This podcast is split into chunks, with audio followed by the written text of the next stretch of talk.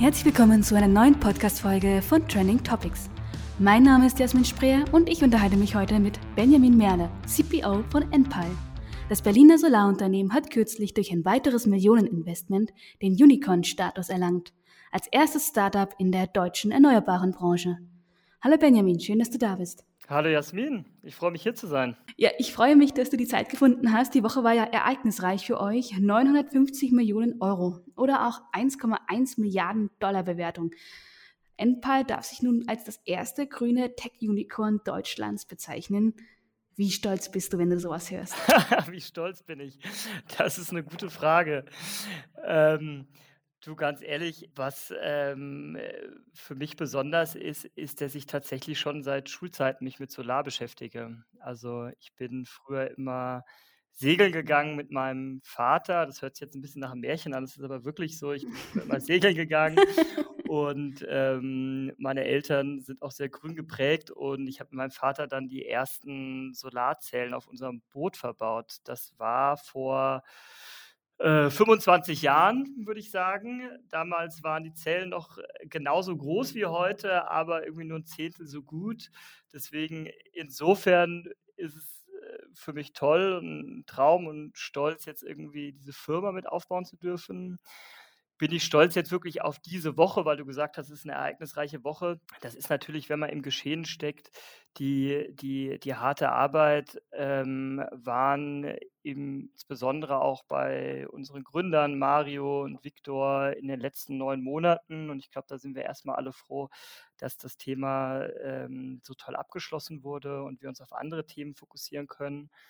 Aber ja, ist natürlich toll, jetzt so viel darüber zu sprechen und den Moment zu nutzen, um es ein bisschen zu zelebrieren. Ja, absolut. Du hast es gerade schon angesprochen. Ähm, es waren ereignisreiche Monate, kann man viel mehr sagen. Denn erst im Juli gab es ja bereits eine 100-Millionen-Runde, nun schon wieder 250 Millionen Euro. Was ist denn in diesen wenigen Monaten passiert? Genau, es ist ein bisschen anders. Wir haben eine 150-Millionen-Runde jetzt geclosed. Das ist aber die Extension von der 100 Millionen. Also in Summe, genau wie du gesagt hast, 250, aber eigentlich ist es eine Runde. Wir haben Anfang des Jahres die, die Runde angestoßen, waren selber total positiv auch überrascht, wie viel Zuspruch es gibt und äh, haben am Ende dieser ersten 100 Millionen dann Gespräche mit Softbank aufgenommen.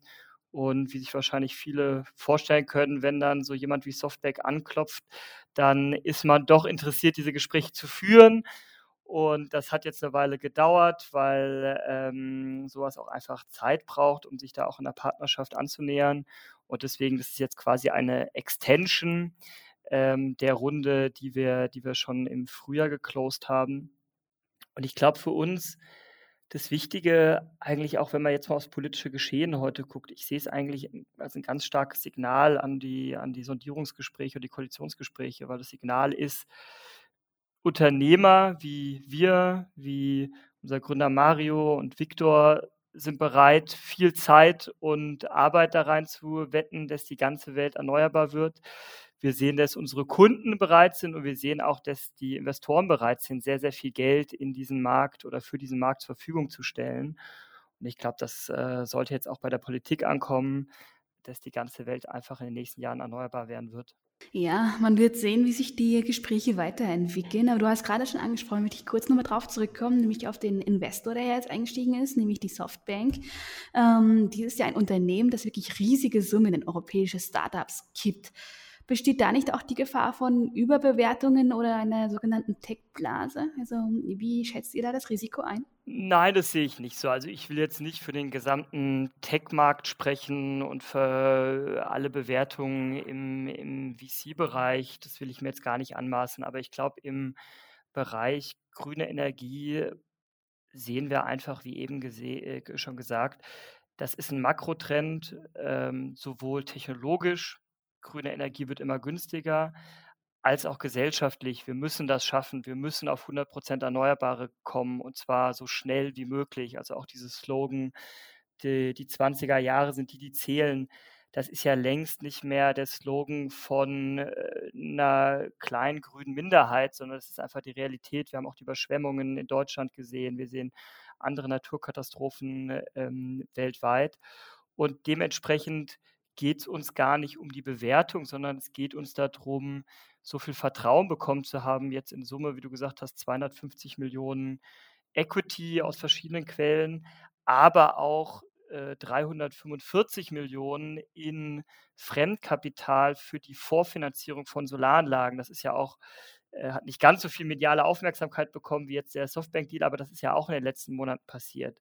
Ja, und für uns geht es eher darum, äh, dieses Geld zu haben, um die Energiewende äh, und auch die Technologieaufbau dafür voranzutreiben. Und da sehe ich überhaupt keine Blase. Ähm, das sind wir, glaube ich, eher am Anfang. Jetzt kommen wir nochmal ganz kurz zurück zu dem, was ihr nämlich eigentlich tut. Du hast es ja gerade schon ein bisschen angesprochen, aber es gibt natürlich auch HörerInnen, die vielleicht euch noch gar nicht kennen. Und euer Geschäftsmodell ist, heißt ja Solar as a Service. Erklärst du uns bitte, was ist das nochmal? Also ihr verkauft keine Solaranlagen, sondern ihr vermietet sie. Aber wie funktioniert das Geschäftsmodell jetzt noch einmal genau? Ja, genau, das ist ganz einfach. Als wir gestartet sind, stand so ein bisschen die Frage im Raum, Solar ist ja jetzt nicht ganz was Neues. Ja, also äh, in Deutschland werden ja größere Mengen auf Dächer schon seit 20 Jahren gebaut. Aber gleichzeitig, wenn man einmal hier in Berlin zum Beispiel mit Flieger abhebt und runterguckt, sieht man sehr, sehr viele Dächer ohne Solar. Oder wenn man mal nach Brandenburg fährt oder, äh, oder sonst durch die Republik. Und die Frage war, warum hat eigentlich nach 20 Jahren auch Staatssubventionen und Ähnlichem nicht schon längst jeder Solar auf dem Dach? Ja, und da sind ein paar Themen aufgekommen.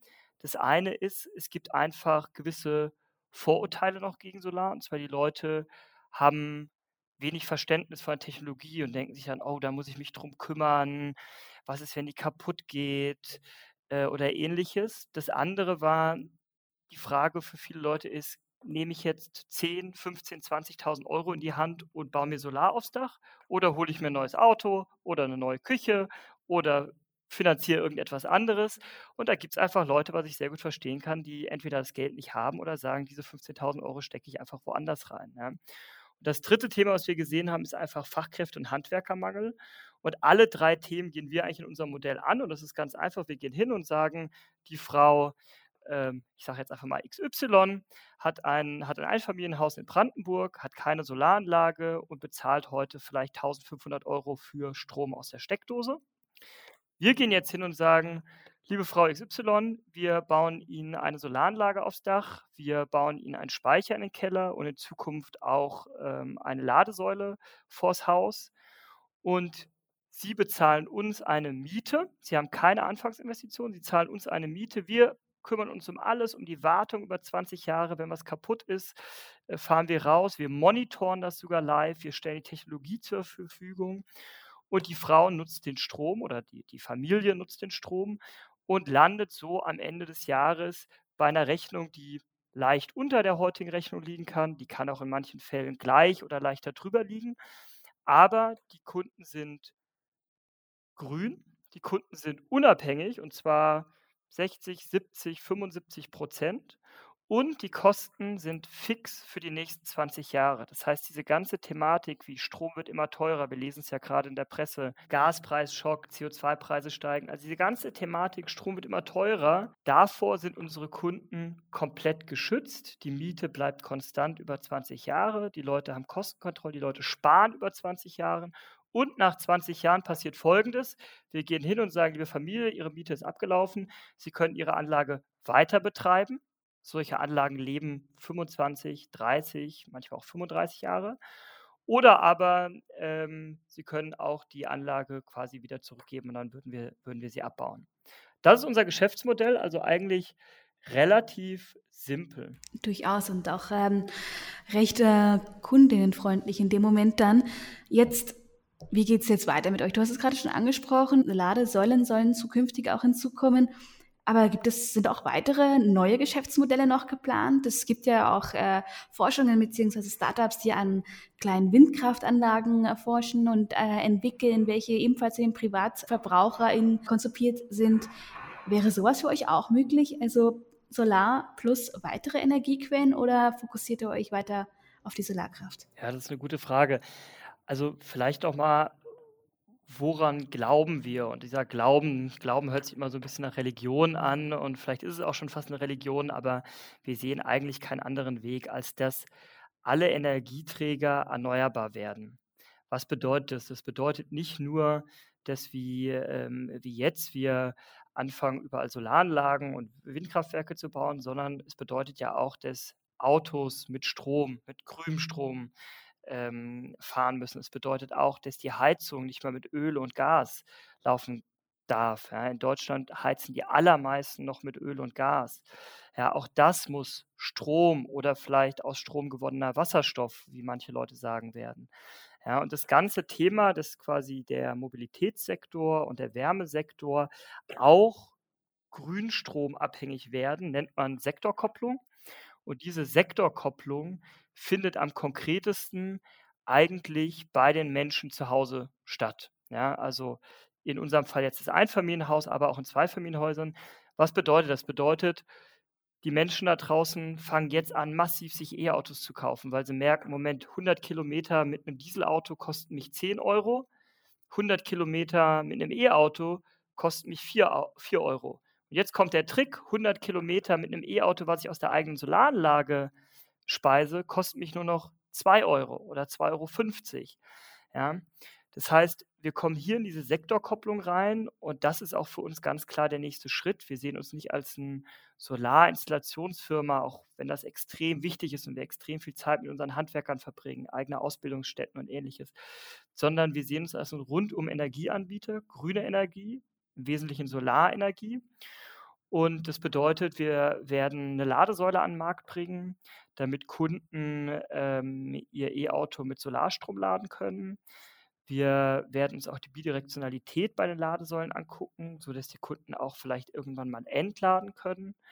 Und was das alles verbindet am Ende, ist eigentlich eine Software-Layer. Ja? Am Ende entwickeln wir Software, um die einzelnen Teile im Haus oder in einem Netzwerk zu verbinden und möglichst optimal zu nutzen, sodass überhaupt die Energiewende funktioniert, sodass unsere Kunden am Ende auch Geld verdienen können, weil sie Strom einspeisen, wenn er teuer ist. Und das sind eigentlich für uns die nächsten Schritte, die wir im Jahr 2022 ähm, angehen, beziehungsweise auch jetzt schon im Hintergrund natürlich entwickeln. Das heißt aber, ein kleines Windrad im Garten kann ich mir über euch nicht äh, vermieten oder mieten lassen oder ähnliches? Tatsächlich zurückkommen zu der allerersten Geschichte mit dem, mit dem Segelboot. Wir hatten damals auch eine Windkraftanlage an, an dem Mast montiert. Was ich da gelernt habe, ist, dass solche Windkraftanlagen auch äh, Geräusche machen, nicht ganz ähm, geräuscharm sind und auch deutlich mehr Wartung brauchen.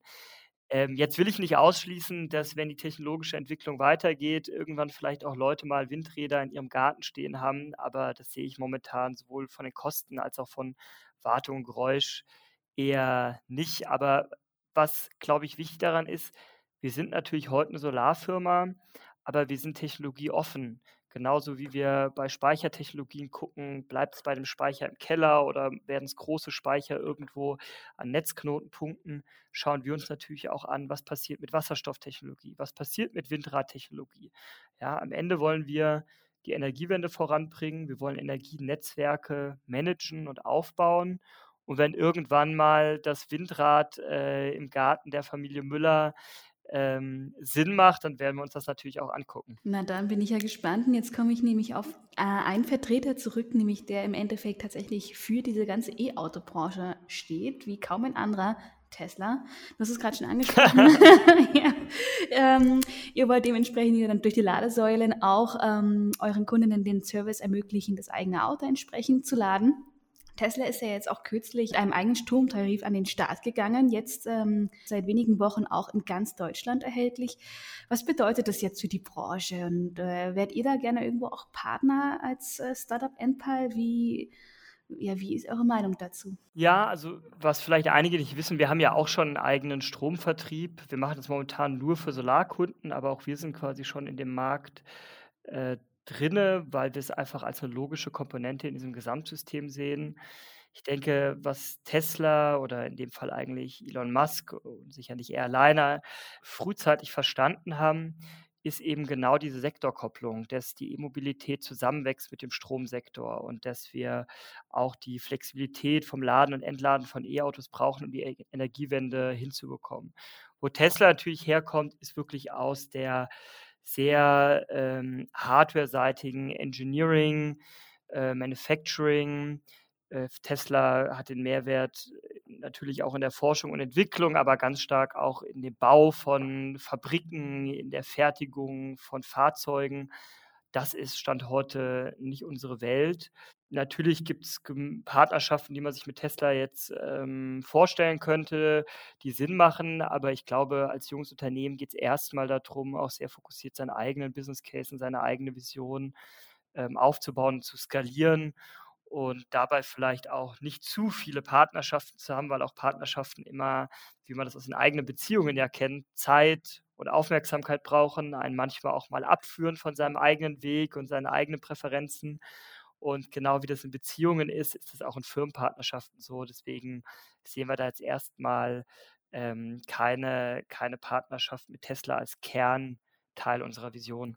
Aber könnte jetzt äh, dieser, dieser, dieser neue Stromtarif von Tesla ein bisschen Konkurrenz werden für euch? Oder ist das im Endeffekt eine Ergänzung, weil der Markt eh noch groß genug ist für verschiedene AnbieterInnen? Also fast im Gegenteil. Ich würde sagen, es ist keine Konkurrenz, weil der Strommarkt, also nicht der, nicht der äh, Solar- und der Smart Home-Markt, sondern wirklich der Strommarkt, der ist ja schon extrem umkämpft. Also wenn du mal auf Verivox oder Check24 oder wie die Seiten alle heißen gehst, kriegst du ja Tausende von Stromanbietern. Ja, und wie wir ähm, jetzt auch sehen in den turbulenten Zeiten, gibt es vielleicht auch ein paar zu viele. Wir haben jetzt gerade in den Nachrichten viel gelesen, dass einige sogar pleite gehen. All dass Tesla jetzt wirklich mit einer Strommarke auftritt, sehe ich überhaupt nicht als Konkurrenz zu Enpal, sondern ist ein weiterer Spieler in einem Markt, der schon sehr umstritten ist. Aber das ist ja auch nicht unser Kernmarkt, der, der, der Stromanbietermarkt. Ja.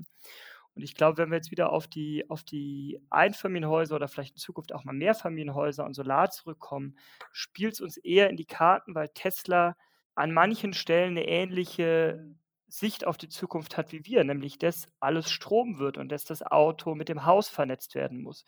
Nur dass Tesla vom Haus kommt und dann über eine Ladesäule, Entschuldigung, vom Auto kommt und dann über eine Ladesäule ins Haus will und wir schon im Haus sind und über die Ladesäule das Auto anschließen.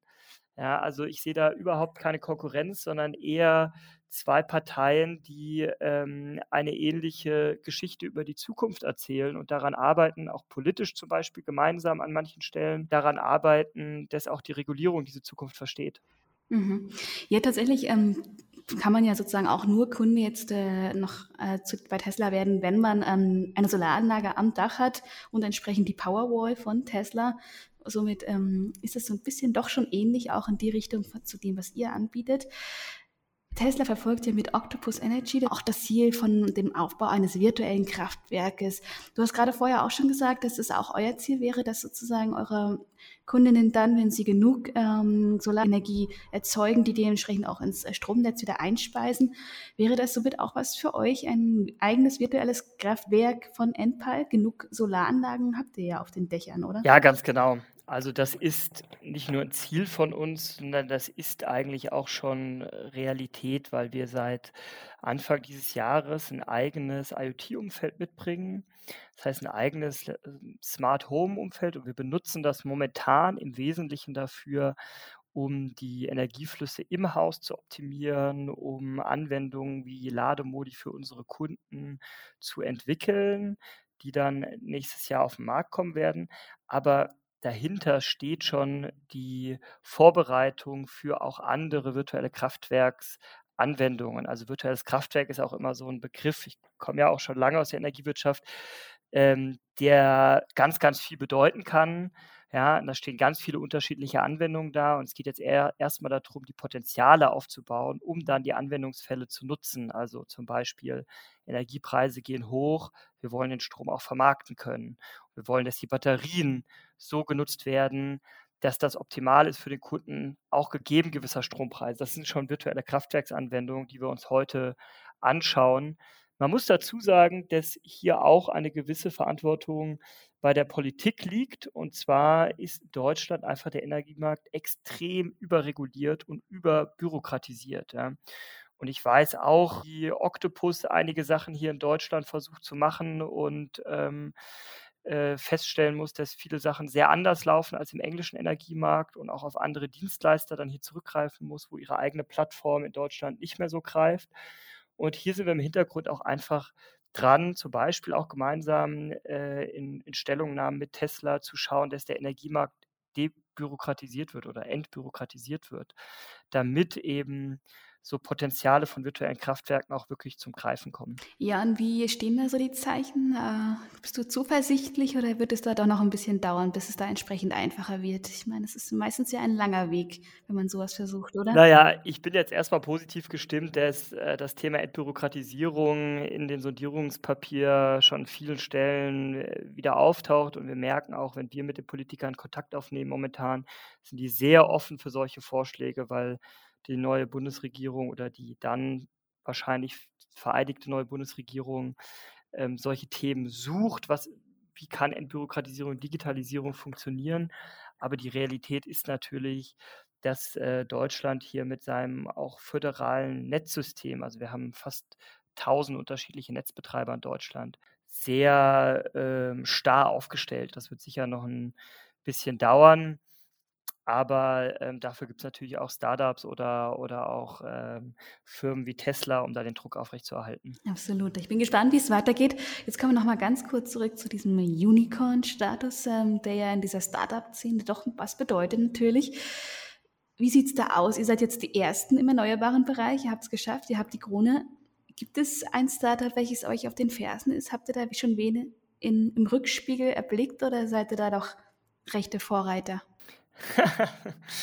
Naja, ich glaube, man muss vorneweg mal sagen, was wir fest glauben, ist, wenn man anfängt, über Bewertungen zu sprechen, dann ist es der erste Schritt quasi wieder äh, weg von der steigenden Bewertung. Also ich glaube, uns geht es jetzt gar nicht ähm, um die Krone, die jetzt eher medial, äh, ich sag mal, uns aufgesetzt wurde. Uns geht es jetzt wirklich darum, operativ unseren Plan fürs Jahr 2022 umzusetzen und wieder vollen Fokus dafür haben zu können. Ich glaube, es macht an der Stelle wenig Sinn zu spekulieren, was gibt es für Konkurrenz, weil wir sehen eigentlich nicht, dass die Konkurrenz andere Technologiefirmen, Solarfirmen, Tesla, Octopus sind, sondern wir sehen eigentlich, dass die Konkurrenz äh, Menschen da draußen sind, die noch gar nicht angekommen sind gedanklich in dieser Welt, dass es total Sinn für die macht, Solar auf ihre Dächer zu bauen, eine Ladesäule vor die Tür zu setzen, eine Batterie und ein E-Auto. Also wir sehen einfach, dass der Markt noch riesig ist und dass wir eher daran arbeiten müssen, dass diese Geschichte, die heute aber einfach schon Realität ist, bei den Leuten ankommt und dass die Leute anfangen umzudenken, weg von ihrem Verbrennungsmotor zu einem E-Auto, weg von ihrem möglichst günstigen Stromtarif hin zu eigentlich dem eigenen Kraftwerk und äh, das ist eigentlich die größte Konkurrenz, die wir sehen. Wir sehen ansonsten im Markt nicht, dass wir ähm, mit anderen Firmen so konkurrieren, dass wir Kunden verlieren oder ähnliches. Sehr diplomatisch und schön ausgedrückt. Vielen Dank für den Einsatz. Und jetzt eine, du hast es nämlich gerade schon angesprochen, dass natürlich ähm, im Strommarkt entsprechend das ähm, teilweise überreguliert ist. Jetzt noch allgemeiner ausgedrückt, es gibt ja immer wieder Kritik, dass, ähm, dass Green Startups grundsätzlich zu viele Hürden haben. Abgesehen von der Überregulierung, was gäbe es deiner Meinung nach, was, was müsste noch geändert werden, was müsste noch erleichtert werden? Wo sind so die Knackpunkte? Kann man da noch weitere Punkte nennen? Naja, was glaube ich schon sehr wichtig ist, sind zwei Themen. Ja, das eine Thema, wir haben über die, die Entbürokratisierung in Deutschland gesprochen, aber um nochmal einfach ein Beispiel zu geben, wir müssen hier ganze Abteilungen beschäftigen, um Anträge zu schreiben, dass wir überhaupt eine Solaranlage auf dem Dach kriegen. Ja, und selbst wenn sie dann auf dem Dach ist, sind es komplexe Abrechnungsprozesse mit Netzbetreibern und ähnlichem. Das sind Themen, die machen die Energiewende einfach teuer, die ähm, lassen sich teilweise heute nicht digitalisieren, weil einfach die Anschluss, die Partner nicht digitalisiert sind. Also da müssen wir dran. Und einen Schritt weiter gedacht, wir haben im Energiemarkt immer noch in Europa viele unterschiedliche Märkte. Ja, das heißt, anders als vielleicht ein HelloFresh, um das mal als ein Beispiel zu nehmen, ähm, ist eine Internationalisierung im Energiemarkt immer komplexer, weil wir nicht dieselben Leben, gut, HelloFresh vielleicht auch nicht dieselben Lebensmittel, aber doch ähnliche Lieferketten nutzen können und ähnliche Kunden haben. Ja. Und äh, das ist natürlich ganz wichtig, dass, in, äh, dass auch in Europa die Energiemärkte vereinheitlicht werden, zusammenwachsen. Interessanterweise ist das in Amerika auch so. Auch hier hat man von Staat zu Staat unterschiedliche Regulierungen. Und wenn man jetzt mal nach Amerika schaut, da gibt es ja zum Beispiel Sunrun, eine, eine sehr große Solarfirma. Und die ist nach, ich glaube, 20 Jahren Geschichte noch nicht in allen amerikanischen Staaten. Ja. Also ähm, wir haben genug Raum, um in Deutschland zu wachsen, aber wenn man wirklich die Energiewende nach vorne bringen will, sollte man auch daran arbeiten, dass ganz Europa oder vielleicht auch sogar, sogar, sogar äh, Richtung Amerika Regulierungen und Vorgaben vereinheitlicht werden, damit solche Firmen einfach in ihrem Wachstum unterstützt werden. Sehr schön, dann hoffe ich mal, dass die Verantwortlichen äh, diesen Podcast sich jetzt anhören und daran eine Ideenstütze finden, entsprechende Änderungen vielleicht in den Gang zu setzen. Benjamin, vielen Dank für deinen Input, vielen Dank für das Gespräch. Es hat mich sehr gefreut und es war wirklich sehr interessant, dir zuzuhören. Sehr gerne, Jasmin. Hat mir auch viel Spaß gemacht und bis zum nächsten Mal. Das freut mich. Vielen Dank und an euch da draußen vielen Dank fürs Zuhören. Hört auch gerne nächste Woche wieder rein und bis dahin erst einmal. Ciao, ciao.